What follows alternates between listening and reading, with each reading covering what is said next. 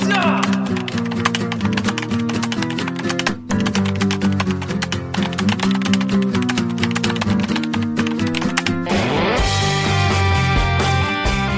듣다 보면 빡이 치고 보다 보면 목이 막히는데 사이다 안 주는 본격 고구마 섭취 방송 댓글 읽어주는 기자들! 백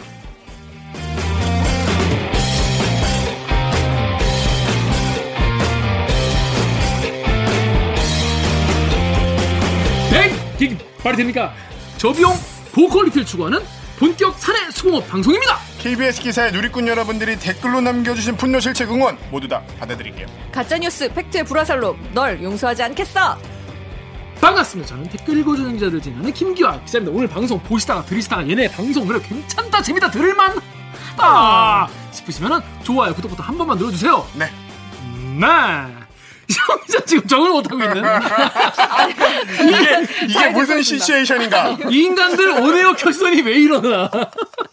자 그렇습니다. 멀쩡하게 얘기하다가. 하지만 자기 소개를 지날 수 없겠죠? 그렇죠. 자기 소개 가주세요. 안녕하세요. 저는 영등포의 평화를 바라는 영등포의 장 강병수입니다. 반갑습니다. 네 이번 주는 좀 쉬고 있는 아유, 시다뇨. 놀고 있는 아니요. 네 웃기자. 목소리 미니 얼굴은 더미는 목미 얼더미 오규정입니다. 네 지금 지난주에 아파서 그러니까요. 녹화를 제낀 시원하게 제낀 정연욱 기자가 이제 이제 또 지각을 하고 있어요. 뭐좀 있으면 들어올 테니까 들어오면 또 욕을 하도록 하겠습니다. 자, 그럼 저희는 로고 듣고 이 알고 보면 더 빡치는 알빡기 요거 이번에는 먼저 일부로 마련했습니다. 그러면 그거 듣고 오겠습니다. 나는 기레기가 싫어요. 지금 여러분은 본격 KBS 소통 방송 댓글 읽어주는 기자들을 듣고 계십니다. 뉴스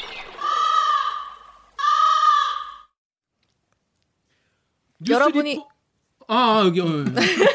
오늘 텐션이 좋은데. 아 좋아요. 좋아요. 여러분이 눌러주신 좋아요 버튼이 대들기에 작은 힘이 됩니다. 여러분의 구독이 4차 언론혁명을 1cm 정도 앞당길 수 있습니다. 좋아요와 구독 버튼 잊지 말고 눌러주세요. 꼭이요. 그렇습니다. 1cm가 100만 명이 모이면 몇 cm야? 몇 미터야? 100만 센티. 그럼 몇 킬로야? 넘어가시죠. 네. 엄청 있다는 얘기예요. 제가 문과라서 여기 있는 사람들 다 아무도 다. 저너너 전공이 뭐니? 저 신방과. 그러니까 다 문과. 대리기에 꼭 나중에 이과 한 명 데려오도록 하겠습니다. 자, 오늘 순서는 이 뉴스 리포트만 보도 빡이 치는데 자세히 또 얘기를 듣고 오면 더 구체적으로 빡칠 수 있는 알빡기 코너입니다. 자, 저 보면은 여러분 지금 기사를 많이 보셨죠? 저희 아파트 경비 아저씨의 억울함을 풀어주세요라는 제목으로 어제 청와대 청원이 올라올 정도로 많은 분들이 분노하고 계신데 하루 만에 지금 제가 이거 봤을 때만 해도 뭐 한 10만 명, 12만 명 정도 됐었는데 지금 거의 뭐 19만 명 정도 어 20만 명 넘- 넘었어? 방금 넘었다고 합니다. 네, 지금 녹화하고 있는데 20만 명 넘었다고 하네요. 이렇게 많은 분들이 공분을 사고 있는 그런 이슈인데요. 쉽게 말해서 다 아시겠지만 설명드리자면 이제 아파트 주민 한 명의 갑질로 인해서 갑질과 폭행 등으로 인해서 경비원 분이 극단적 선택을 한 사건이죠. 어, 이 사건을 취재한 어, 사회부의 이정은 기자를 이 자리에 모셨습니다. 안녕하세요. 안녕하세요. 안녕하세요. 네, 네. 자기 소개 부탁드리겠습니다. 자기 소개요. 네. 자기 소개 보통 어떤 식으로 하나요? 대충 합니다. 별명. 나는 누구다? 사회부에서 사건팀에서 일하고 있는 막내 46기 이정은이라고 합니다. 음, 안녕하세요. 네. 네. 오, 이 아이템 취재를 하신 지 지금 며칠 딱 됐죠, 지금? 지금이 딱 4흘째요. 3일째. 3일째. 네. 3일째인데 지금 한 이렇게 많은 분들이 또 공감을 해주시고 이럴 거라는 생각을 처음에 못했을 것 같아요. 어때요? 처음에는 못 했죠. 그 음. 원래는 사실은 이분 돌아가시기 전에 저희가 제보를 먼저 받았어가지고 아, 그래요? 네. 어, 어떻게 됐어요? 하고 있었는데 무슨 제보를 받았어요, 처음에는? 처음에는 이제 경비원분이 이제 본인이라고 본인이 이런 폭행을 당했고 CCTV가 있다고 해서 제가 사, 뭐 처음에는 그걸 다 받았었어요. 어. 근데 이런 일이 생겨가지고 아, 네. 그럼 그러니까 뭐 전화 제보를 하신 건가요? 처음에는 이제 네, 회사로 전화 제보를 하셨고 그걸 네. 제가 이제 보고 취재를 하기 시작했는데 어. 알고 봤더니 그분이 이제 본인이 아니었고 형님 분이었어요. 요즘 아. 인터뷰를 많이 하시는 아, 그 형님 분이 동생인 척해서 제보를 하셨던 거죠. 음. 근데 나중에 새벽에 이 동생분이 이렇게 되시고 이 형님분이 사실은 그게 나였고 내가 형이고 내가 제보를 했는데 우리 동생이 오늘 죽었다. 그래서 돌아가셨다라고 이야기를 해주셔가지고 그러면 이거 사건 자체는 사실 그냥 우리 일상에 늘 있는 일. 그냥 네. 이중 주차를 밀고 뭐 그런 그쵸. 예? 아파트 경비원이 이중 주차된 차량을 밉니다. 멀리서 입주민이 다가오더니 경비원을 밀치고 삿대질합니다. 그만둬라. 너 경비 주제에 너 무슨 주제에 내가 너 월급 주는데 무슨 주제에 왜내 말은 안 듣느냐. 거기서 시작이 된 거잖아요. 네, 맞아요. 이 개요가 보면 어, 경비원분이 어, 최 씨, 네. 최씨 경비원분께서 이중 주차된 심 씨의 차를 밀면서 이게 시작이 된 거지 않습니까? 예, 맞아요. 그렇습니다. 이 덕후의 무명의 덕후님이 어, 이중 주차하는 사람들 좀 뻔뻔하다. 자기가 이중 주차해서 연락을 하면 차- 다른 곳으로 이동하는 게 1시간이 걸리냐, 30분 걸리냐. 경비 아저씨가 그 다른 차 못 나가니까 어떻게든 해 보시려고 애쓰- 애쓰신 것 같은데 왜 경비 아저씨한테 뭐라고 하냐. 이런 말씀을 하세요. 근데 그 영상을 보면, 영상 보- 보면 그, 전 처음에 이중 주차 때문에 이게 이슈가 됐다고 해서 뭐 경비원분이 밀다가 되게 차가 빽빽한 곳이어서 무슨 뭐 다른 차를 긁었다든지 뭐 그런 게 있었나 뭐 그렇죠. 오해, 뭔가 갈등이 있을 만한. 어, 봤는데 완전 횡한돼서 밀리셨더라고요. 네. 그래서 이게 왜 이게 화낼 일인가부터 좀 잘 이해가 안 되더라고요. 이게 왜 이분은 이게 왜 화가 났다는 거예요, 이게 처음에. 저도 설명을 이분한테 못 들어가지고 음. 잘은 모르겠지만 주민분들 얘기를 이제 가서 들어보면 이 이중주차 때문에 이분이랑 조금 트러블이 있던 분들이 많더라고요, 꽤. 그 이전에도. 예. 음. 그러니까 이, 이 가해자 예, 심씨. 심씨. 이 사람이. 상습적으로 이중 주차로 말썽이 네. 있었던 사람이에요. 네. 음. 그러니까 뭐 완전 뭐 상습적인지는 모르겠지만 그래도 좀 사- 여러 번, 여러 음. 차례 예를 들어 뭐 N으로 기어를 중립으로 음. 놓고 가야 된다면 그걸 안 하고 가가지고 아. 뭐 다른 사람들이 어려움을 겪는다든지 나오라고 했는데 실제 뭐 늦게 나온다든지 음. 이런 것 때문에 그 주민분들이 별로 좀 여론이 안 좋더라고요 이분에 대해서. 아, 기본적으로 남을 잘 배려를 안 하는 타입이시구나. 네. 저도 오늘 이중 주차를 하고 왔거든요. 네. N으로 해놓고 왔습니다. 하고. 어, N으로. 당연히 N으로 그건. 당연한 거? 근데 저는 근데 그쵸. 안 되는 차도 있잖아요. 저 그래갖고 금방 내려온다고 그 앞에다가 이제 중립. 기어가 안 돼요. 유유 금방 내려오겠습니다. 어. 써놓고 되는데 오거든요. 네가 모르는 거 아니야? 안 돼. 진짜 안 돼. 네. 아, 안 제- 되는 차도 있죠. 안 되는 차도 있구나. 자, 그런데 저는 또 이해가 안 되는 게 보면 이렇게 밀고 계시고 근데 와서 사람을 막, 막 이렇게 한단 말이에요. 네, 맞아요. 막 멱살잡이. 근데. 이제 보통 이렇게 화가 날 때는 뭔가 이유가 있긴 있어요. 그냥 화를 내진 않아. 뭐, 뭐, 뭐 라고 하면서 화를 자기 낸다고. 딴에는 뭔가 그러니까 화를 낸 그 포인트가 뭐예요, 이 사람은? 경비원 최, 최 씨한테 화가 난 포인트가 뭐예요? 그냥 그 주민분들이 사실은 뭐 무슨 일지 같은 걸 적어주셨어요. 사건 일지를. 네. 어, 적어서 주셨어요. 네, 어. 그거는 그 경비원분이 돌아가시기 전에 주민분들한테 다 이야기를 한 거예요. 나중에는 음. 내가 요런 요런 일을 겪었다. 그래서 주민분들이 정리한 거에 따르면 음. 함부로 왜 내 차를 미느냐. 그 얘기가 먼저 나왔어요. 음, 함부로 밀지 그 뭐. 그럼 이중 주차 네. 미는 걸 전제로 그러니까 본인도 본인도 중립으로. 중립으로 해, 거죠. 네. 해놨잖아 밀라고. 음. 주차는 했지만 이중 주차는 했지만 내 차는 밀지 마 이런 거. 하지만 난 중립으로 해놓을게. 뭐야? 어쩌라는 거야. 그래서 그게 이상하죠. 함부로 밀지 말고 뭐 무릎 꿇고 밀어야 돼? 뭐 어떻게 하는 거야? 인사를 하고 밀어야 되는 인, 차 인사를 하고 밀라는 거야 진짜. 아무튼 여러분 아시겠지만 이런 분들은 일반인의 상식으로 잘 이해가 안 되는 네. 이 얘기를 많이 하곤 합니다.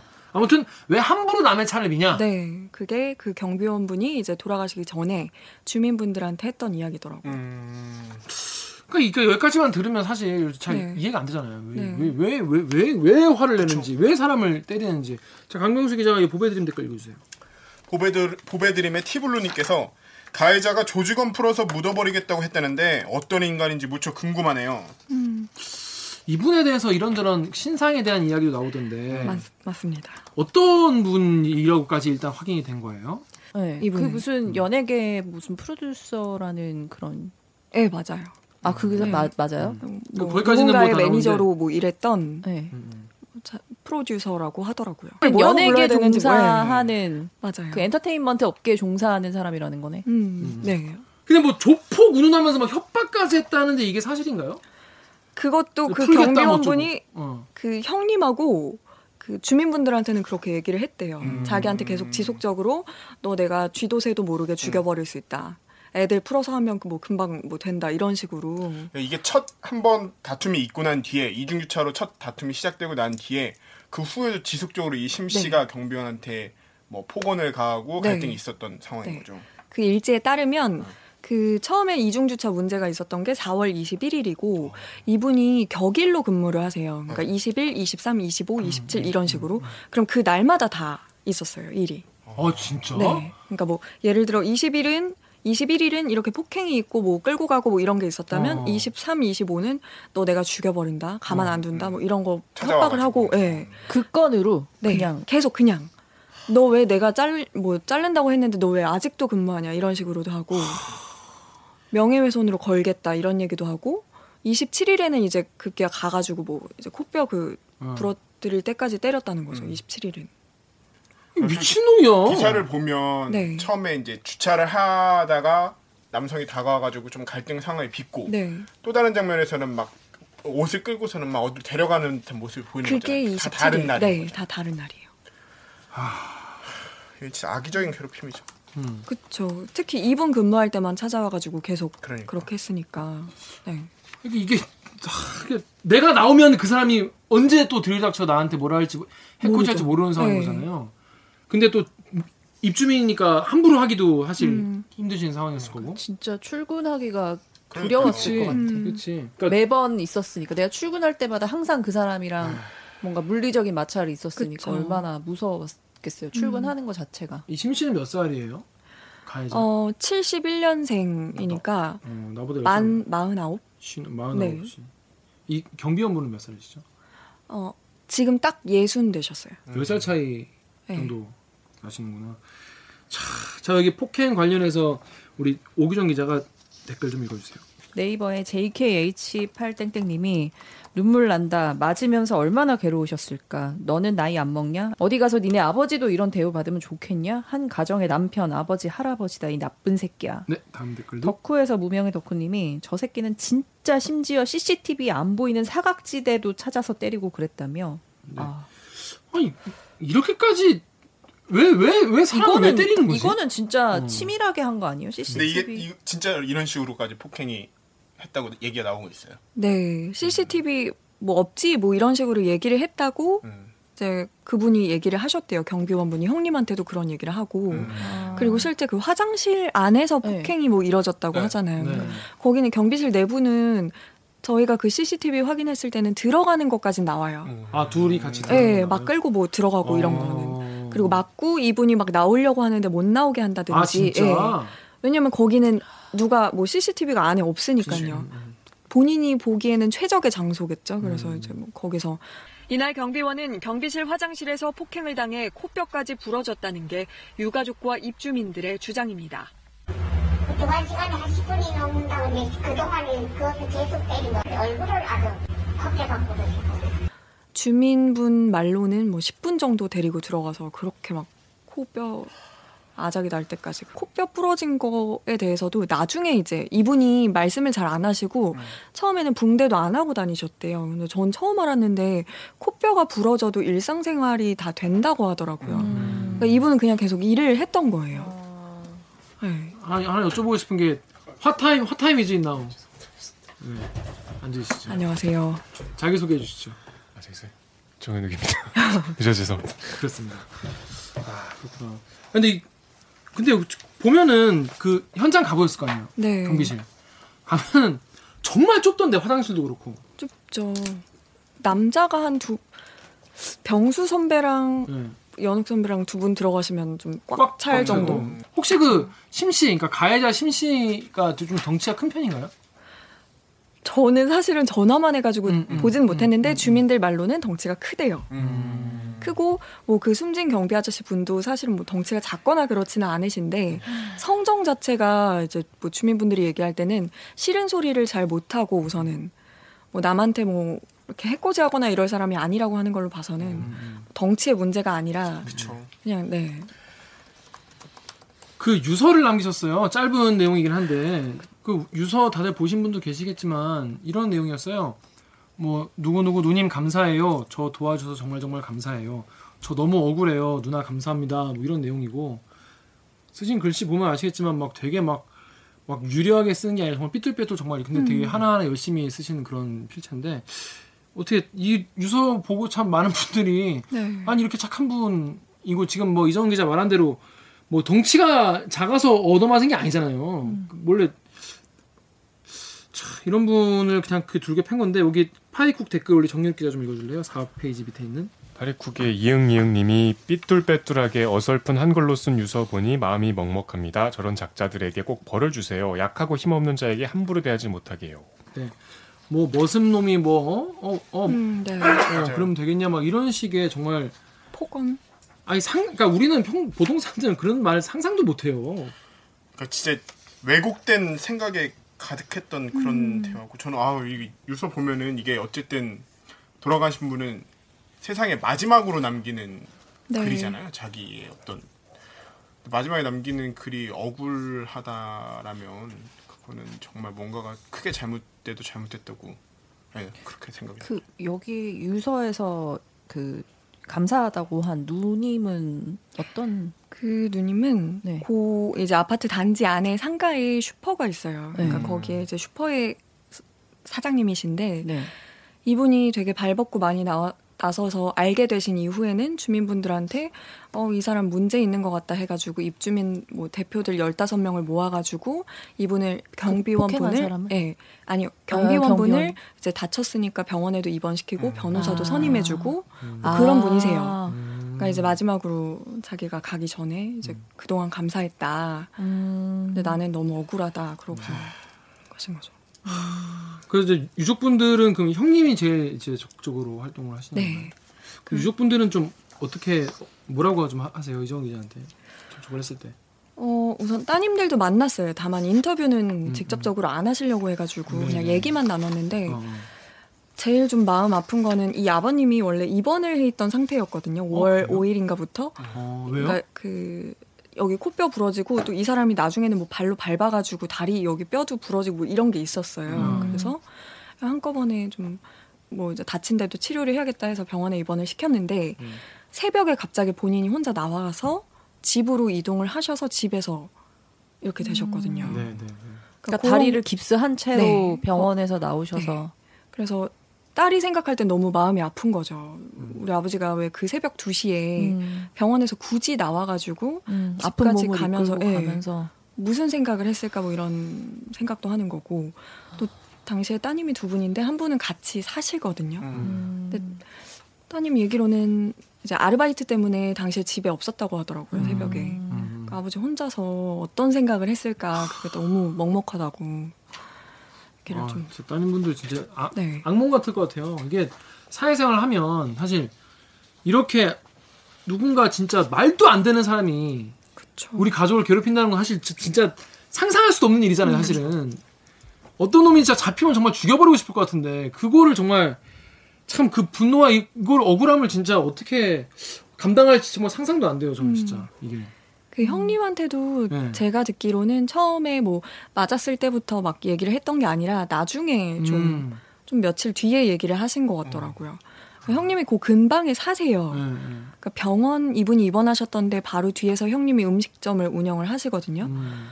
그러니까 사실 병원에서 나왔으면 형한테도 한번 들렀다가 갈 수 있는 건데 그런 거 전혀 없이 뭐 이렇게 갔다 해서 형님도 되게 마음 아파하시죠. 그, 이, 심씨, 네. 가해자 심 씨가 경비원 최 씨한테 보낸 문자를 보면, 니네 형이 널 때려서 코뼈가 부러졌다 이런 말을 반복적으로 계속 맞아요. 하더라고요. 네? 그게 무슨 말이에요? 어. 그러니까 너의 형이 널 때려서 코뼈가 부러진 게 아니냐. 그걸 왜 나한테 내 탓을 하냐라는 식으로 얘기를 하거든요. 음. 근데 그때가 뭐냐면 형이 이 사실을 안 거예요. 이 사람이 자기 동생을 지속적으로 괴롭히고 있다. 음. 그래서 이 형이 좀 되게 괄괄하시고 덩치도 좋으시거든요. 전화를 한 거죠. 뭐 나랑 만나자 내 동생한테 자꾸 이러는 이유를 좀 듣고 싶다 이렇게 했는데 형은 안 만났대요 끝까지. 음. 네 그렇게 그러면은 너희 형한테 맞은 거다라고 하는 거는 계속 문자를 거를- 남긴 거예요. 어. 일부러? 네. 어. 그러니까 따님들이 나중에 아버님 돌아가시고 나서 그 휴대폰을 봤을 때 처음에는 오해를 했대요. 음. 자신의 그 큰 큰아버지. 네, 큰아버지를 오해를 했 다고 음. 하더라고요. 일부러 그렇게 만들려고 이제 혼선 그러니까. 주려고 일부러 그렇게 보낸 거예요. 하, 진짜 이 말도 안 되는. 근데 이제 보면 꼭 이렇게 누가 이렇게 피해를 보고 나서 보면은 당한 분들은 되게 잘 살아 착하게 잘 살아오신 분일 경우가 많은데 이번 입주민들의 반응을 보면 이분도 되게 다른 입주민들은 굉장히 좋게 보신 분이라고 하더라고요. 어떤가요? 네, 제가 봤을 때는 음. 100이면 100 다 되게 좋은 소리를 많이 이렇게 하시더라고요. 이분에 대해서. 그리고 조금 놀랐던 것 중에 하나가 그 추모 뭐 이거 했을 때 네. 촛불 그걸 했을 때웬 이제 제가 아저씨 한 분이 계셔서 섭외를 한번 해보려고 가서 말씀을 드렸더니 아 인터뷰. 예, 아. 자기는 아파트 입주민이 아니다. 요 앞에 있는 상가에 있는 사람인데 이분이 아파트 밖에 있는 길에 담배꽁초도 맨날 주스러 주우러 다니셨던 거예요. 그러니까 너무 자기 기억에는 좋은 사람이고 나한테도 딸 둘이 있다고 얘기를 했었고 뭐 그런 이렇게 기억을 하시면서 오셨더라고요. 그러니까 굉장히 아파트 내부에 있는 분들뿐만 아니라 그 인근에 있는 분들도 아, 되게 좋은 사람이고 열심히 사는 사람이다. 아니 그 음식물 쓰레기가 되게 더럽다고 생각하는 음식물 쓰레기 버리는 것도 굉장히 청소를 예. 깨끗하게 해줘가지고 어머님들이 굉장히 고마워하게 생각했다고 평소에. 맞아요. 예. 그러니까 이제 그 어머님들이 이분을 되게 더 기억을 하는 이유가 이전에 계셨던 분들이랑도 어머님들도 약간 비교도 하게 그렇죠. 되고 뭐 어. 이렇게 생각을 하면 누구보다도 너무 깨끗하게 그 음식물 쓰레기장 잘 안 치우고 싶잖아요, 사실은. 음. 근데 거기 들어가서 너무 열심히 치우시고 음, 그랬다고 하시더라고요. 음. 또 어린 아이들한테도 존칭해가지고 아? 말씀하시고, 어. 네. 자 우리 루리앱 댓글 제가 읽어볼게요. M MN1010JH님이 어, 평판이 좋은 분이셨네라고 써주셨어요. 실제로 경비장 경비실 앞에 지금 이제 주민분들이 이제 추모를 하는 의미에서 메모를 많이 붙여오셨는데 임시로 마련된 경비실 앞 추모 공간엔 그의 죽음을 애도하는 손편지들이 가득합니다. 이 아파트 앞 버스 정류장까지 먼저 나서 청소할 정도로 극면 성실했다는 최 씨. 입주민들은 그의 빈자리가 크게만 느껴집니다. 새벽 4시 이럴 때 되면 여기 다 쓸고 계세요. 그거, 아, 아저씨 이거 왜 이렇게 쓰시냐고, 너무 안 피곤하시냐고 그러면, 이거 내가 이렇게 좀두 시간이라도 쓸어야지, 그 다음 경비 아저씨가 좀 편하다고. 아저씨의 착한 모습이 눈에 선합니다. 비통한 마음을 금할 수 없네요. 조- 좋은 곳에서 편히 잠드세요.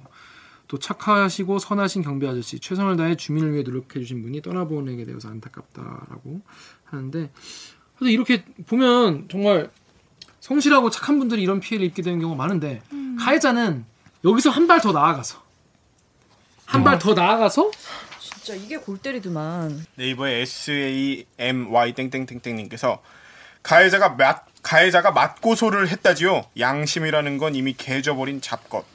쭉. SANH 땡땡땡땡님께서 악질이구만. 2천만 원을 요구해 가짜 진단서를 가지고 협박까지. 클리앙에서 똥끌님께서 쌍방 개새끼가 피해자 죽었다고 개소리하네. 검찰 새끼들아 니들이 할 일이 이런 놈들 잡아 쳐 넣는 거다. 네. 이 고소를 했어요. 네, 이 과정은 어떻게. 된 거예요? 그러니까 이 아버님이 경비원분이 주민들 도움을 받아가지고 이제 형님도 고소를 하자 이렇게 해가지고 한 4월 28일쯤 고소를 해요. 그 코뼈가 다 부러진 다음 날 네. 고소를 했는데 이 사람이 같이 명예훼손이랑 모욕으로 맞고소를 한 거예요. 이건 이제 음. 거기 같은 경찰서의 수사과에서 하고 있고 네. 그리고 나서 이제 경찰이 뭐 전화를 했나 했더니 이분이 아직 소환 조사는 안 했거든요. 음. 어, 나도 사실은 맞은 사람이다. 나 쌍방이다. 어, 나도 맞았다. 난 때리기, 때리기만 한 건 아니다. 음. 나도 맞아가지고 뒤로 넘어졌다. 이러면서 나도 이제 고소를 하겠다라고 한 거죠. 그 제가 아까 앞서 이제 뭐 제보가 들어왔는데 조금 음. 취재를 느리게 한 이유 중에 하나가 경찰한테 처음에 확인을 했었어요. 이게 음, 고소가 그렇죠, 들어갔다고. 해서. 음. 하여튼 경찰이 이제 하는 이야기가 뭐 제가 경찰을 비판하려는 건 아니고 음. 이게 아무리 봐도 쌍방인 것 같다. CCTV상 명확하게 뭐가 안 나와서 자기네도 잘 모르겠다는 거예요. 그래서 음. 너도 한번 제대로 확인을 하고 뭐 기사를 쓰든지 말지 결정을 해야 될 것 같다는 식으로 이야기를 해서 아 이게 뭐 쌍방인가라는 생각을 처음에는 좀 했거든요. 그럴 수 있죠. 음. 네. 그래서 나중에 이게, 보니까 이게 음. 되게 골치 아픈 거잖아요. 근데 음. 이미 피해자는 돌아가셨고 CCTV나 증거 이런 거는 명확하게 명확하지 막 않고. 그 가해 폭행하는 그 장면이 직접적으로 네. 찍힌 거는 없는 멱살잡이 하고 이런 건 있었지만 음. 그래서 입증하기가 너무 어려워지는 게 아닌가. 음. 이거 어떻게 해야 돼요? 일단 지금 중요한 거는 그 가해자, 그러니까 사람을 죽게 만든 저 자살까지 몰아붙이긴 그 심씨 가해자분이 어, 본인도 이제 억울하다고 맞고소를 했다는 점이에요. 그런데 2천만 원을 달라 이런 이제 내용을 문자로 보내고 했는데 이거는 왜 뭐 왜 2천만 원을 달라고 한 거죠? 그러니까 이 2천만 원은 갑자기 진단서를 어느 날 이 아저씨한테 사진으로 첨부해서 보내는 거예요. 근데 이제 예, 뭐, 뭐, 몇몇 내용은 좀 지워져 있어요. 지운 채로 나 너 때문에 이렇게 다쳤으니까 나 2천만 원 너한테 요구할 거고 이런 식으로 보내는 거죠. 그러니까 이 그러니까 내가 안 때렸는데 자꾸 이런 걸 네. 당하니까 존나 억울한 네. 아, 그리고 일단 뭐 생돈 2천만 원 내놓으라고 하니까 사실 그쵸. 예, 막막하죠 사실. 어, 근데 그게 억울하다는 거구나. 너무 웃긴 건 이분이 제가 기사를 쓰고 나서 저한테 문자를 보냈어요. 심 씨가. 심 씨가 네. 기사를 심 쓰고 가해자 나서 심 음, 씨가 음. 어. 근데 이 가짜 진단서 아버님께 보낸 거 그걸 저한테도 보낸 거예요. 음, 내가 맞았다. 네. 근데 저는 그 원본을 갖고 있었거든요. 그 유족한테 보내면서 이분이 날짜를 안 지운 걸 한번 보낸 적이 있어요. 그래서 제가 그걸 갖고 있었는데 2019년 8월 달에 뗀 진단서예요. 그것도 내용을 보면 교통사고로, 예. 네. 아, 교통사고. 그래서 제가 너무 화가 나서 음. 대꾸는 못 하겠고 해서 사진을 확대해 가지고 진단서 뗀 날짜를 확대해서 체크를 해가지고 보냈어요. 네. 그랬더니 제대로 된 진단서는 준비되는 대로 보내겠대요, 저에게. 나중에 보냈어요, 또 뭘 하나. 어. 네. 추가로 떼가지고. 네. 형님한테 이제 돌아가시기 전에 얘기했던 거는 내가 평생 태어나서 누구한테 이렇게 맞고 뭐 이런 적도 없는데 그냥 어이없이 내가 원래 하던 일을 했는데 그냥 때렸고 그 뒤로도 계속 지속적으로 이렇게 하는 거를 약간 못 참겠다. 그러니까 내가- 그런 폭행이 괴롭고 수치스러운 그쵸. 이유가 가장 컸다고 그쵸, 보여지네요. 그쵸. 그리고 이제 거죠. 플러스 그 2천만 원에 대한 억울함. 그런 것도 있지 않았을까요? 네. 음. 근데 그 아까 방금 뭐 문자를 그 가해자 심 씨랑 네. 문자도 주고받다가 통화도 했다면서요. 통화도 어떤 했죠. 어, 네, 어떤 스타일이에요, 이 사람은? 통화해보니까 어때요? 뭐래? 어, 첫 번째 통화에서는 저는 KBS 누구다라고 밝히니까 음. 뭐 경비원 뭐 이거 뭐 관련해서 좀 여쭤보려고 한다 잘 모르겠는데요 하고 끊었어요. 음. 그래서 이제 문자를 남겼죠. 이런 이런 주장들이 있고 나는 반론을 들어야 된다. 오늘 리포트를 해야 된다. 음, 그랬더니 답이 계속 없었어요. 그러더니 뭐 이건 쌍방 폭행이고 명예훼손이랑 모욕도 진행 중이고 그러니까 섣불리 기사로 다루지 말고 나중에 다루는 게 좋을 거다 이런 식으로 문자가 온 거예요. 음. 그래서 제가 화가 나서 다시 전화를 했죠. 음. 하여튼 받더라고요 그때는. 음. 그래서 이거 이거 맞냐 이랬더니 자기는 쌍방이라고 계속 기사가 나간 해요. 뒤에는 다른 반응이 없어요. 했죠. 그날도 엄청 괴롭혔어요. 음, 뭐라고? 문자로 막 계속 뭘 보내고 진단서도 보내고 어 아까 뭐 어차피 음악 뭐 이쪽으로 일하는 분이라는 게 이미 나왔으니까 음, 자신의 쪽에서. 예 자신의 뭐 40년 음악 인생이 너 때문에 끝날 것 같다. 나도 이제 40년 음악 인생을 접어야겠다. 이런 식으로 문자도 보내고 카톡도 보내고 그랬었어요. 씨발 60년 경비원 인생 어떡할 건데. 그 자기도 죽겠다는 거예요? 어, 너뭐 그런 거죠. 그런 뉘앙스였어요. 그게 제가 너무 웃겨가지고 그때 음. 웃기다기보다는 하여튼 너무 어이가 없어서 음. 캡처를 해놨는데 네, 뭐 뭐라고? 국민이 신뢰할 수 있는 단 한 줄의 기사보다 선정적 기사에만 초점이 맞춰진 돈벌이식 급급 기자님의 기사의 염증을 느끼며 이제 40년 음악 작업에 모든 걸 내려두려 합니다. 라고 근데 저에게 왔어요. 되게 되게 비장하시네. 네. 아 근데 그분의 진단명은 뭐예요? 어, 나중에 새로 발급 받았다. 새로 발급받은 진단서는 5월 4일자로 발급을 받았는데 네.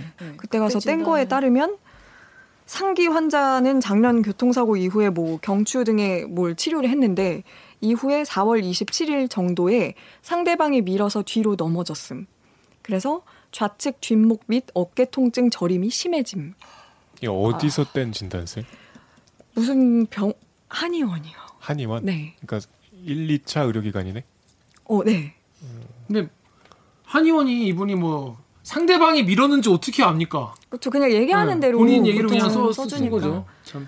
아니 아무리 쌍방이어도 폭행의 수준 정도 차이가 너무 심하게 나잖아요. 그쵸. 이분의 진단서명은 그 예전에 다쳤던 데가 저림의 수준인 밀었으니까 거고 네. 그분의 이 사건의 진위 여부를 제, 진실 여부는 아직까지 정확하게 밝혀지지 않았기 때문에 말하기가 되게 조심스럽지만 음. 진단서는 솔직히 그냥 가도 떼줘요. 맞아요. 음. 그렇잖아요. 이주는 그냥 무조건 나온다고 보면 되는 거. 전치 이주는 근데 이미 폭행으로 인한 피해 정도가 이 사람이 쌍방이라고 주장하기에는 너무 다른 거 반대 피해자들은 피해자는 코뼈가 부러지고 다리가 어, 골절? 음. 네. 음. 그러니까 이 사람의 어깨 저림과는 너무 차이가 큰 그쵸. 거잖아요. 근데 어떻게 이 사람이 너무 어떻게- 당당하게 진짜. 네, 쌍방이라고 얘기할 수 있는지 좀 이해가 안 되네요. 아니 그리고 본인 보도에 나오잖아. 그 질질질 끌고 가잖아. 맞아요. 그것만. 봐도 사실 쌍방 폭행이라고 보기엔 어렵던데. 근데 이제 뭐, 사, 뭐 법리적 뭐 이런 걸로 해석을 해보자면 뭐 이것만 잡아도 쌍방이 되고 뭐 이렇게 나가려고 치, 치기만 해도 음. 쌍방은 뭐 성립이 될 수 있으니까. 근데 이 아저씨도 얘기를 했대요. 그러니까 경비원분도 돌아가시기 전에 주민분들한테 음. 자꾸 쌍방이라고 뭐 얘기를 했겠죠. 음, 음, 뭐. 그러겠죠. 나도 나오려고 하다 보니 화장실에 뭐 이런 경비실에 가둬놓고 뭐 이러니까 아, 줄기 패니까 나가야지. 네, 어, 네, 밀치고 탈출해야지. 나갈 수밖에 어, 없었다. 예, 그런 얘기를 하셨다고 하더라고요. 아, 근데 이분 되게 마치 자신 이거 보도 나가는 게 되게 자기가 되게 피해자인 것 같이 네. 피해자 코스프레로 이정 기자한테 연락을 하네요. 그래서 저는 그때 네. 그러니까 이게 뭐 이 사람이 40년 내려놓는다 이걸 했을 때왜좀 무서울 수도 있잖아요. 음. 제가 어, 기사를 잘못 써서 사람 하나가 음, 죽나 막 음. 그런 생각이 안 들고 뭐 이런 이다 했지 막 이러면서 음. 이걸 다 캡처를 해놓고 음, 대답 안 하고 뭐 그러긴 했는데 전 좀 그리고 어이 없었던 게이 음. 사람이 나이가 50살이잖아요. 네. 뭐 음악을 10살부터 작업을 했나 봐요.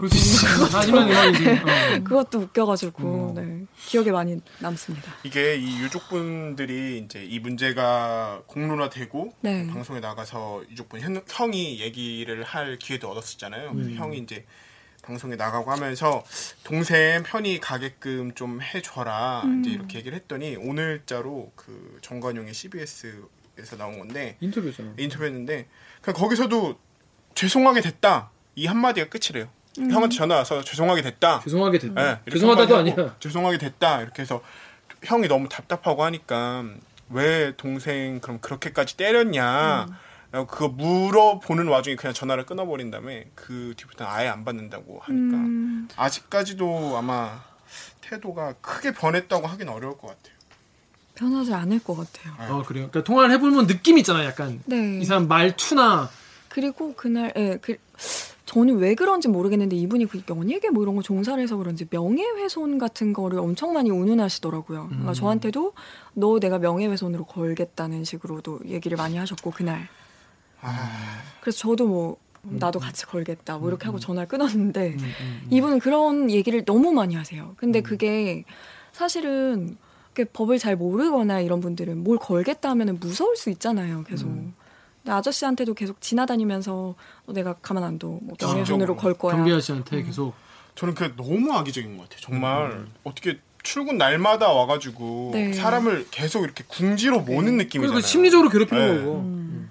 자, 그렇습니다. 이렇게 많은 분들이 이 기사를 보시고 이, 이 심씨 처벌해야 된다. 처벌 진짜 세게 해야 된다. 너무나 화가 많이 난다. 이런 댓글을 많이 남겨주셨어요. 이 클리앙 댓글부터 우리 오기정 기자가 좀 읽어줄래? 클리앙의 깍공이다님이 폭행한 놈은 살인한 것과 다름없네요. 꼭 강력한 처벌 받기를 바랍니다. 보배드림에서 김기정입니다 님이 반드시 구속시켜서 협박 살인으로 평생 못 나오게 해야 된다. 네. 이분 이 가해자 심씨에 대해서 뭔가 이게 적용할 수 있는 혐의 같은 게 있나요?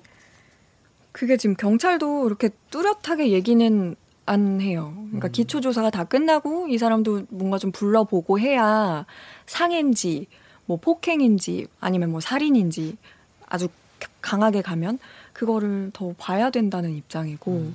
우선은 상해, 폭행, 협박, 감금 뭐 음. 이런 정도로 보고 있다고는 하더라고요. 음, 그렇죠. 근데- 감금일 수도 있겠네요. 네, 우리가 쉬울지 느끼는 이 모르겠어요. 공분의 감정만큼의 아니죠. 처벌을 받기는 사실상 어려운 게 확실해 보이잖아요. 네. 그러니까 뭐 구속영장 신청할 예정이다라는 식으로 오늘 뭐 타사에서 기사가 저도 뭐 단신 기사를 그렇게 쓰기도 했고 네. 근데 그거는 그냥 형사 절차상 그렇게 네. 검토를 한다는 거지 네. 이게 실제 이 사람을 구속영장을 신청한다는 건 아니고 경찰도 그런 식으로 이야기를 해요. 아 좀 더 봐야 된다. 음. 이게 왜냐하면 확실한 증거 같은 게 폭행이나 뭐 이런 네. 게더 있어야 된다는 맞아요. 그쵸. 입장인 거잖아요. 아 그러면 그럼 본인이 이렇게 때려가지고 코뼈가 부러졌겠어? 말이 안 돼. 그렇죠. 어머님 소유 집이라고는 들었거든요. 음. 근데 어머님이 뭐 세를 계속 주다가 어느 날부터 이 사람이 들어와서 살았다라고 이야기를 하는데 음. 아 저한테 기억 남는 그 문자가 그거였어요. 뭐 갑질이라고들 쓰는데 나는 집 주인이 아니다. 근데 왜 갑질이라는 말을 붙이냐는 식으로 이뭔 가 개소리를 계속 그렇게 하지. 네. 소리야. 아 진짜. 네, 하여튼 정말 정말 정말 당황스러운 네. 당황스러운 심리 어, 구조를 갖고 계신 분인 것 같습니다. 참 이런 분들과 함께 같은 사회를 살아가는 것이 정말 고통스럽다. 이 민주적이고 발전된 형법 체계를 가진 대한민국에서 지금 여러 증거와 음. 정황이 더 필요한 불행한 상황이 된 건데 법리와 뭐 이런 직관적으로 이건 정말 옛날에 저 중세에 있었던 명예형 같은 게 마땅한 지금 그렇습니다. 어려운 상황인 것 같아요. 그러니까 경찰분들도 이게 모든 이런 그러니까 우리 이제 사건 기자 같은 거 하다 보면 제일 많이 이제 신고되는 사건이 주치폭행, 네. 술 먹고 누구 때린 거. 그 조사해 보면 거의 다 쌍피, 쌍방 네. 서로 이제 치고받고 싸운 거 이런 게 제일 제일 많으니까 이게 일방적으로 경비원을 때린 거고 이게 되게 내가 신경 써야 되는 사건인가라는 판단을 경찰 입장에서 정말 면밀하게 하기가 잘 쉽지 않으실 수도 있겠죠. 그쵸. 어. 네, 고소인 을 조금 더 일찍 불러서 조사를 좀 해봤다면 음. 왜 사람을 보면 저는 느낌이 온다고 생각을 하거든요. 경찰도 마찬가지지 않을까 싶어가지고 음. 그런 건 좀 아쉬운 것 같아요. 28일에 고소를 했는데 고소인 조사를 안 안, 했어요. 했어요. 제가 알기로는 안 했고 음. 변호사를 선임한 뒤에 변호사랑 좀 그 일정을 조율을 했던 걸로는 아는데 이분이 직접 가서 뭐 이렇게 설명을 하거나 이런 건 없었어요. 아니 그러니까 변호사 선임하고 변호사가 막 뛰어야만 이게 네. 진행이 되고 이러면 너무 불공평한 거 아닙니까? 이게 아니, 워낙 친구가 많으니까요. 아, 그렇죠. 그러니까 아까도 그 얘기를 했지만은 참 그러다가 이런 일이 생기는 거잖아요. 그러다가 이게 아, 이- 일이 많죠. 경찰분들은 얼마나 정말 불철주야 바쁘게 일을 하십니까? 진짜 그건, 그것도 뭐 저희가 충분히 뭐 감안을 해야 되는 함부로 말할 수 없는 그런 부분인 건 맞아요. 그건 맞는데 참 그러다가 이런 일이 생겼다는 거죠. 정말 하, 너무 안타까운 일인데. 이 변호사분도 되게 안타까워하세요. 통화를 했었는데 처음에 그 선임을 네 했다는 변호사.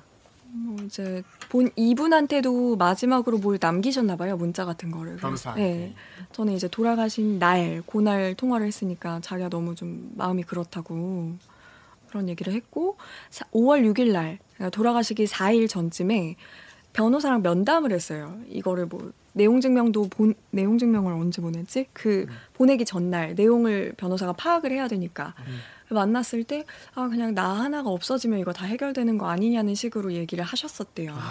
그래서 그게 조금 마음에 예. 많이 걸린다고 하시더라고요. 아, 그런 거 진짜 마음에 걸리지 이게. 네.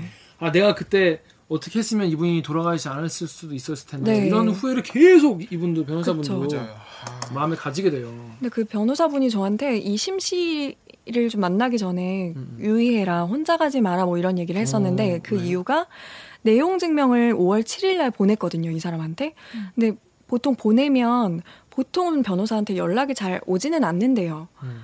근데 이 사람은 바로 연락이 왔대요, 그 사무실로. 음. 그래서 어, 이거 아니라고, 나 쌍방이라고 막 계속 그렇게 얘기를 해가지고 음. 보통 내기가 아닌 것 같다라고 본인은 기억을 하더라고요. 음, 뭔가 법이나 이런 거에 대해서 좀 아는 사람 좀 같아 알고 보인다. 약간 갱짜 부리는 그런 좀 그런 느낌을 많이 받았다고 저는 얘기를. 진짜 기사도 보고 한 지금 뭐한한 시간 가까이 대화를 했는데도 도대체 이 심 씨가 뭐 때문에 진짜. 뭐 때문에 이렇게까지 진짜. 예, 괴롭힌지 진짜로 이해가 너무 안 가요. 그 단지 그 이중 주차 그 그거 네. 말고 또 뭐 있어요?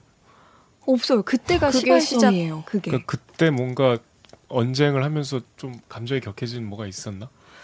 그거는 근데 CCTV 상에 거의 보자마자 막 예, 지나가던데? 이렇게 몸, 뭐 이것만 남아 있어서 행동만 남아 있어가지고 잘 알 수는 없지만 그 CCTV를 자세히 보면 아저씨가 차를 왜 밀고. 치웠는지에 대해서 설명을 하는 그 동작이 나와요. 음. 내가 아, 이렇게 일로 있어서. 이렇게 어, 음. 차가 들어가야 되니까 이걸 밀었다 이렇게 하는데도 막 멱살 잡고 뭐. 이중 주차를 한다는 거는 기본적으로 누가 치우도록 주- 해놓은 거잖아. 네, 다그 얘기했어. 아까 그 얘기했어. 와타임이지 나. 그렇습니다. 자, 근데 이게 정말 비극적인 아 그러니까 우리가 늘 우리가 이제, 사회적 약자나 소수자들의 목소리에 언론들이 귀를 안 기울이다가 누가 죽으면 누가 죽으면 이제 기사가 나오잖아요. 근데 이게 이게 참 어려운 문제인 것 같아요. 이게 꼭 이러고 이제 유족분들은 그런 말씀 누가 죽어야 이렇게 인터뷰하러 오냐 이렇게 이렇게 원망스럽게 말씀하시는데 참 기자로서 참 할 말도 없고 근데 이렇게 이 경비원들 경비원분들의 이런 태 이- 분들에 대한 이런 처우나 갑질로 인한 이슈는 사실 하루 이틀 문제가 아니죠. 음. 진짜 거의 한 사회부를 한 기자라면 거의 한 번씩은 다 맞아요. 네, 저도 한번 취재해 본. 적 있어요. 어떤 내용을 취재했어요? 저는 미스터 피자 회장이 아. 전 회장이죠. 음. 네. 그 식당에서 그 식당의 경비원을 이렇게 뺨을 때려가지고 근데 그때는 경비원이 굉장히 대처를 잘했고 실제로 CCTV에 그 때리는 영상도 있었기 때문에 그때 이후로 미스터 피자 완전 내리막길을 걸었어요. 음. 네. 그때 오너 리스크 이슈가 확 터지면서 네. 음. 저도 예전에 이건 약간 뭐 갑질 이런 건 아닌데 이제 경비원 분들이 계시는 아파트에서 거기서 무인 시스템을 도입해가지고 경비원분들 다 이제 이제 해고 하겠다 네. 이런 게 도니까 이제 그 아파트 계신 이제 아이들이랑 이런 주민분들이 우리는 이제 경비 아저씨가 가더 필요하다 이런 글을 써가지고 엘리베이터에 막 붙이는 그런 훈훈한 미담. 음. 어, 그래서 결국 그래서 그 철회됐어요. 그래서 경비 분들이 계속 일하시게 되신 그런 케이스 출했었는데 참 그때도 그렇지만 참 우리가 여기도 이 사람이 뭐 문자에도 나오지만 무슨 머슴이 어, 어? 맞죠. 머슴한테 내가 뭐뭐 이런 거를 당하고 막 이런 그런 머슴 뭐 이런 말을 자꾸 했다면서요 그 사람이. 그러니까 이런 마인드인 거예요, 그죠?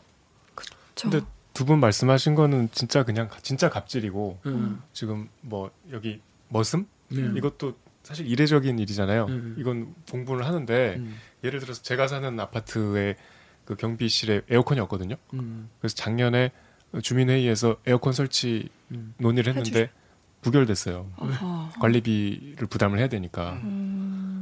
이것도 사실 갑질이에요. 음. 그러니까 모두가 갑질이라 공부는 하지만 일상에서 내 관리비 조금 한 몇천 원 더 띄워주기는 아까워하는 그 마음도 사실 갑질의 일부예요. 이렇게 공분을 하는 이 모두 이이저 댓글에 숨어 있는 그 여론이 과연 이 갑질과 정말 자유로운 음. 상태로 하- 음. 이렇게 그냥 정말 이 거침없이 비판할 수 있는지는 한번 다들 되돌아보셔야 돼요. 맞아. 경비원을 어떻게 생각하고 수시로 보거든요.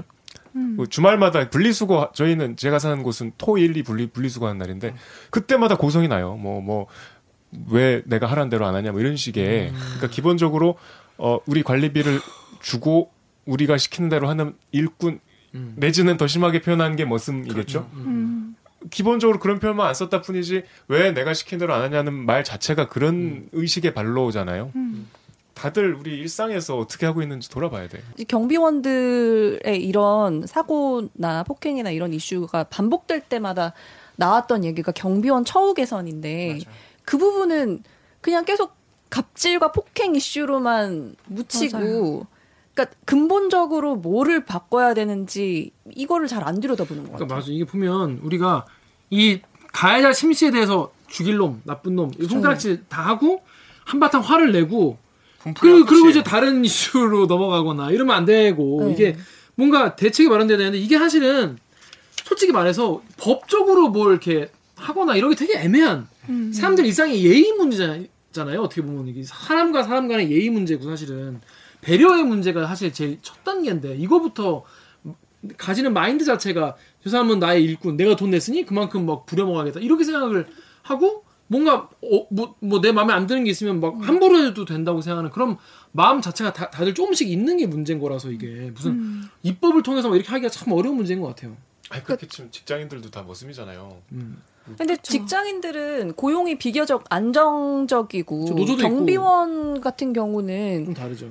보통 월 단위로 계약하고 그죠. 그렇게 하지 않나요? 비정규직 분들 중에서도 네. 제일 좀 노동 조건이 열악한 그러니까 완전 주민들한테 의릴 수밖에 없지. 그거를 이용하는 거기도 하고 실제로 2014년에도 한 압구정 아파트에서 입주민 갑질로 인해서 경비원분이 이제 극단적 선택하신 적이 있었어요. 그래서 지난해 서울 노동권익센터 보고서 보면요. 입주민으로부터 부당 대우를 당했다라는 경비원이 20% 정도였고 한 달에 평균 8번 넘게 부당 대우를 당했다라는 답변이 있었습니다. KBS 페이스북 댓글 우리 강병수 기자 좀 읽어주세요. KBS 페이스북에서 홍은표님께서 차별금지법, 갑질금지법 21대 국회가 해야 할 일이다. 음, 그렇습니다. 이게 사실 뭐 어떤 법을 만들어내게 될지는 잘 모르겠어요, 그죠? 예. 네, 이거 맞아요. 좀 고민을 해봐야 되는 것 같아요. 그런 것 같아요. 네. 기자들이 그런 거를 좀 더 고민해봐야 되지 않을까 싶기도 하고 음. 그 변호사분이 저한테 보내주신 것 중에 하나가 공, 이게 법이 많이 좀 바뀌어서 이제는 공동관리주택 공- 공동주택관리법 음. 거기에 경비원 등에게 인격적으로 대해야 된다는 그런 내용이 있어요. 근데 이게 구체적으로 인격적으로 대하는 게 뭔지 혹은 네, 폭언이나 폭행을 했을 때는 어떻게 하는지 뭐 이런 거는 전혀 나와 있지 않아서 이게 좀 그냥 별로 실효성이 없는 법이다라고 이야기를 하더라고요. 그래서 그런 문제도 좀 지적을 해줬으면 좋겠다라고. 미스나 말씀을, 만한 네, 법이라는. 얘기네요. 그거 자체도. 좀 법이 있어야 된다는 것도 저는 잘 모르겠어요. 그러니까요, 제 네. 말이. 이게 사실 사람과 사람이 사람이 사람을 대할 네. 때 기본적으로 가진 마음의 문제고 사실 이게 그쵸. 배려의 문제고 같이 살아가는 공동체의 음. 마- 이, 이 생각을 가져야 되는 건데 이건 법으로 법으로는 사실 뭐 폭력 이거 형사법에 이미 다 있는 거니까. 근데 이 경비원분들은 매일매일 일상에서 그런 어떤 맞아요. 부당한 대우를 계속 당하는 거니까 이거는 그 스트레스는 사실 막 우리가 중고등학교 때 막 일진이 막어뭐너 매일 이- 막 왕따시키고 괴롭히고 이런 거에 음. 비할 기- 정도로 되게 큰 고통과 스트레스가 아닐까 이런 생각이 들더라고요. 그 제가 거기 취재를 하면서 경비원분들을 만났을 때 음. 어떤 분 막 참외도 갖다 주시고 되게 좋은 분들이 많기는 해요. 음. 근데 개 중에 이렇게 정말 특이한 분들이 그렇게 만들기도 하는 것 같고. 그 보면 그, 그 정년 퇴임한 이후에 이제 경비원으로 일했던 경험에 경험에 대해서 다룬 그 임계장 이야기라는 책이 있는데 이 책을 보면은 경비원을 괴롭히는 재미로 살아가는 소수가 있었다. 그들이 보기에 경비원은 사람이 아니었다. 이런 이들은 5% 정도였던 것 같다. 하지만 소수라고 해도 이들의 괴롭힘은 진한 후유증을 남겼다라는 내용이 있어요. 그러니까 대부분의 입주민 분들은 사실 좋은 분들 많고 사실 경비원 분들 되게 잘 서로 이제 더불어 살아가는 마음이 많은 분들이 많은데 5% 정도 꼭 보면 회사에도 KBS에도 그 미친 기자들 있잖아요. 한 KBS 미친 기자 한 5% 넘, 넘는 것 같은데 그 후배들 괴롭히는 걸로 재미로 5%만 살아가는 정상 아니에요? 5%만 정상인가? 아 근데 그렇게 후배 괴롭히는 재미로 살아가는 분도 많아요. 그러니까 여러분도 이제 직장인 분들 계실 거예요. 야, 어떻게 저런 새끼가 회사에 있지? 이런 생각 분- 드는 분들 많을 텐데 이쪽에도 마찬가지인 거예요. 그런데 경비원 입장에서는 많은 분들이 잘해주는 것도 좋지만은 정말 그 몇 안 되는 사람들이 집요하게 괴롭히고 인격 모독하고 말 함부로 하고 때리고 이런 게 굉장히 고통스럽고 후유증을 키- 크게 남긴다는 거죠. 이거 진짜 슬픈 말이네. 소수라 해도 이들의 괴롭힘은 진한 후유증을 남겼다 이런 거는 그렇습니다. 사람이 사람을 괴롭혀가지고 자기 목숨을 끊는 지경까지 몰아붙인 거잖아요. 몰아붙인다는 건 정말 어, 저는 사실 더 슬픈 건 뭐냐면 지금 우리 댓글 읽어주는 기자들을 보는 시청자분들은 우리 이런 바- 내용을 보고 반성할 분들이 아니라는 거예요. 왜냐? 이런 마음을 안 가지는 분들이 우리 댓글 읽어주는 기자들의 구독자분들이다. 굳은 믿음을 네, 갖고 굳은 계세요. 믿음이 있습니다. 우리 17만 2천 분은 이런 아예 이런 분들이 아니에요. 근데 꼭 이런 거 안 보고 정말 어? 못된 마음 가진 분들은 이 방송을 보고 참여할 기회도 없다. 참여 애초에 안 한다. 참여할 거면 대기도 안 본다는 거예요. 이런, 이런 거 보지도 않아. 참 그 심씨가 자신의 뭐 40년 음악 인생이 얼마나 소중하신지는 저 잘 모르겠지만은 뭐 다른 사람을 이렇게 극단적인 선택을 하는 데까지 본인이 그래도 100% 기여는 아닐 수도 있겠죠. 뭐 90%일 수도 있고 뭐뭐 모르겠지. 그건 아무도 모르는 거지만 기여를 한 것은 어느 정도 사실이지 않습니까? 그럼 최소한이에요. 인간적으로 정말 무릎 꿇고 울면 정말 참여를 하진 못할 망정 어떻게 이렇게 뻔뻔하게 어, 쌍방이라는 둥 어? 본인은 지금 잘 살고 있잖아요. 그쵸. 그러면서 기자한테 뭐 오 보면은 뭐 가만 안 둘 테라고 이렇게 뭐 협박을 해? 미친 거 아닙니까 진짜? 그렇습니다. 네. 앞으로 이런 거 정말 너무 흥분하셔서 본인이 말을 다 하고 있어. 혼자 분위기 막 흥분했다가 그렇습니다. 내가 왜 그렇습니다 하냐면 달라지지 않을 것 같아서 그 힘이 빠지는 거예요 이게. 이게 이런 이런 일들은 정말 대책이 뭐가 나올까 전 정말 거 사실 기자들도 이런 걸 고민을 해야겠지만은 정말 정말 정치권에서도 이거에 대해서 좀 더 관심을 가지고 입법을 통해서 어떻게든지 간에 뭔가 사회적 울타리를 좀 마련해야 되는 게 아닌가 이런 생각이 들어요. 이게 뭐 반성하십시오 이게 얼마나 공허한 얘기야 이거 이거 보는 분들은 다 착한 분들이라니까 이런 일 안 해요 대부분 저는 경, 경비원 처우 개선밖에는 답이 없는 것 같아요. 경비원이라는 그 직업 자체를 음. 사회적으로 굉장히 그 고수익이 보장되면서 음. 그 존경받을 만하다는 그런 이미지가 만들어지기 전까지는 이런 일은 안. 그러니까 우리가 함부로 될 대. 대, 대한, 대해도 된, 된다. 그런 게 아니다라는 네, 거를 네, 좀 알려줘 알려드려야지. 그 제가 그 취재 마치고 어저께 밤인가 돌아올 때 좀 씁쓸했던 게 새로운 경비 아저씨가 오셨어요. 이분 어, 이후에. 어. 근데 이분한테 해드릴 수 있는 게 뭘까라고 생각하다가 명함만 드리고 왔거든요. 혹시 저 사람이 괴롭히면 알려달라고. 음, 근데 제가 해드릴 수 있는 게 그거밖에 없는 게 너무 약간 좀 그렇죠. 예. 그럼 당한 다음에 알려주세요 이거잖아요. 그래서 그러니까 씁쓸했습니다. 근무 환경 개선하고 에어컨 없거나 음. 아니면은 뭐 화장실에 뭐 전자레인지 놔두는 그런 근무 환경에서는 절대로 일 못하도록 노동 구조 바꿔야 됩니다. 음, 맞아요. 자, 그렇습니다. 참 뭐랄까 뒷말이 씁쓸한 참 그렇네요. 그러니까 경찰과 검찰분들은 뭐 다른 수사나 이런 것도 중요하지만 이렇게 우리 일상에서 우리 사실 전, 저 이런 게 더 중요한 것 같아요. 왜냐하면 우리가 문명 사회는 사실 이게 무슨 내가 너보다 힘 세다고 남한테 막혀야 되는 그런 사회가 아니니까 문- 문명 사회인 거잖아요. 내가 너보다 힘 세다고 막 할 수 있는 사회 그게 야만 사회고 그러지 말라고 시스템과 교육과 이런 게 있는 거지 않습니까? 그런 거를 이제 이제 지키려고 검찰 경찰이 있는 거니까 이거를 좀 잘 수사하셔가지고 좀 어, 정의가 살아있다는 것을 좀 보여주시면 좋겠습니다. 자 이정 기자 이거 오늘 그래서 뭐 대리기 오늘 처음에 뭐나 나, 나오려니까 본인이 말을 잘 못한대. 말 너무 잘하는데. 뭘 너무 잘. 네. 처음 나온 건가? 네. 근데 오늘 뭐 처음 출연해봤는데 어땠습니까? 어, 좋았던 것 같아요. 왜냐면 음. 이런 사건을 좀 취재하고 나니까 너무 하고 싶은 말들이 많고, 음, 쌓이지 마. 예, 막 그런데 이거를 기사에 또 다 담아낼 수도 없잖아요. 음, 맞아. 사실 다뭐쓸 그런 수 예, 협박 문자 이런 것도 저도 쓰고 싶었지만 뭐 못 쓰고 음. 이랬을 때 너무 막 답답하고 이랬는데 그게 여기 나와서 얘기하니까 조금 풀리는 것 같습니다. 많은 분들이 네. 같이 공유하고 더 많이 이 문제에 대해서 좀 더 관심을 가지고 또 네. 주변 분들에게도 많이 알려주시고 그럴 것 같아요. 하여튼, 네. 하여튼 고생 많았습니다. 네. 너무 잘했어요. 네. 고생했습니다.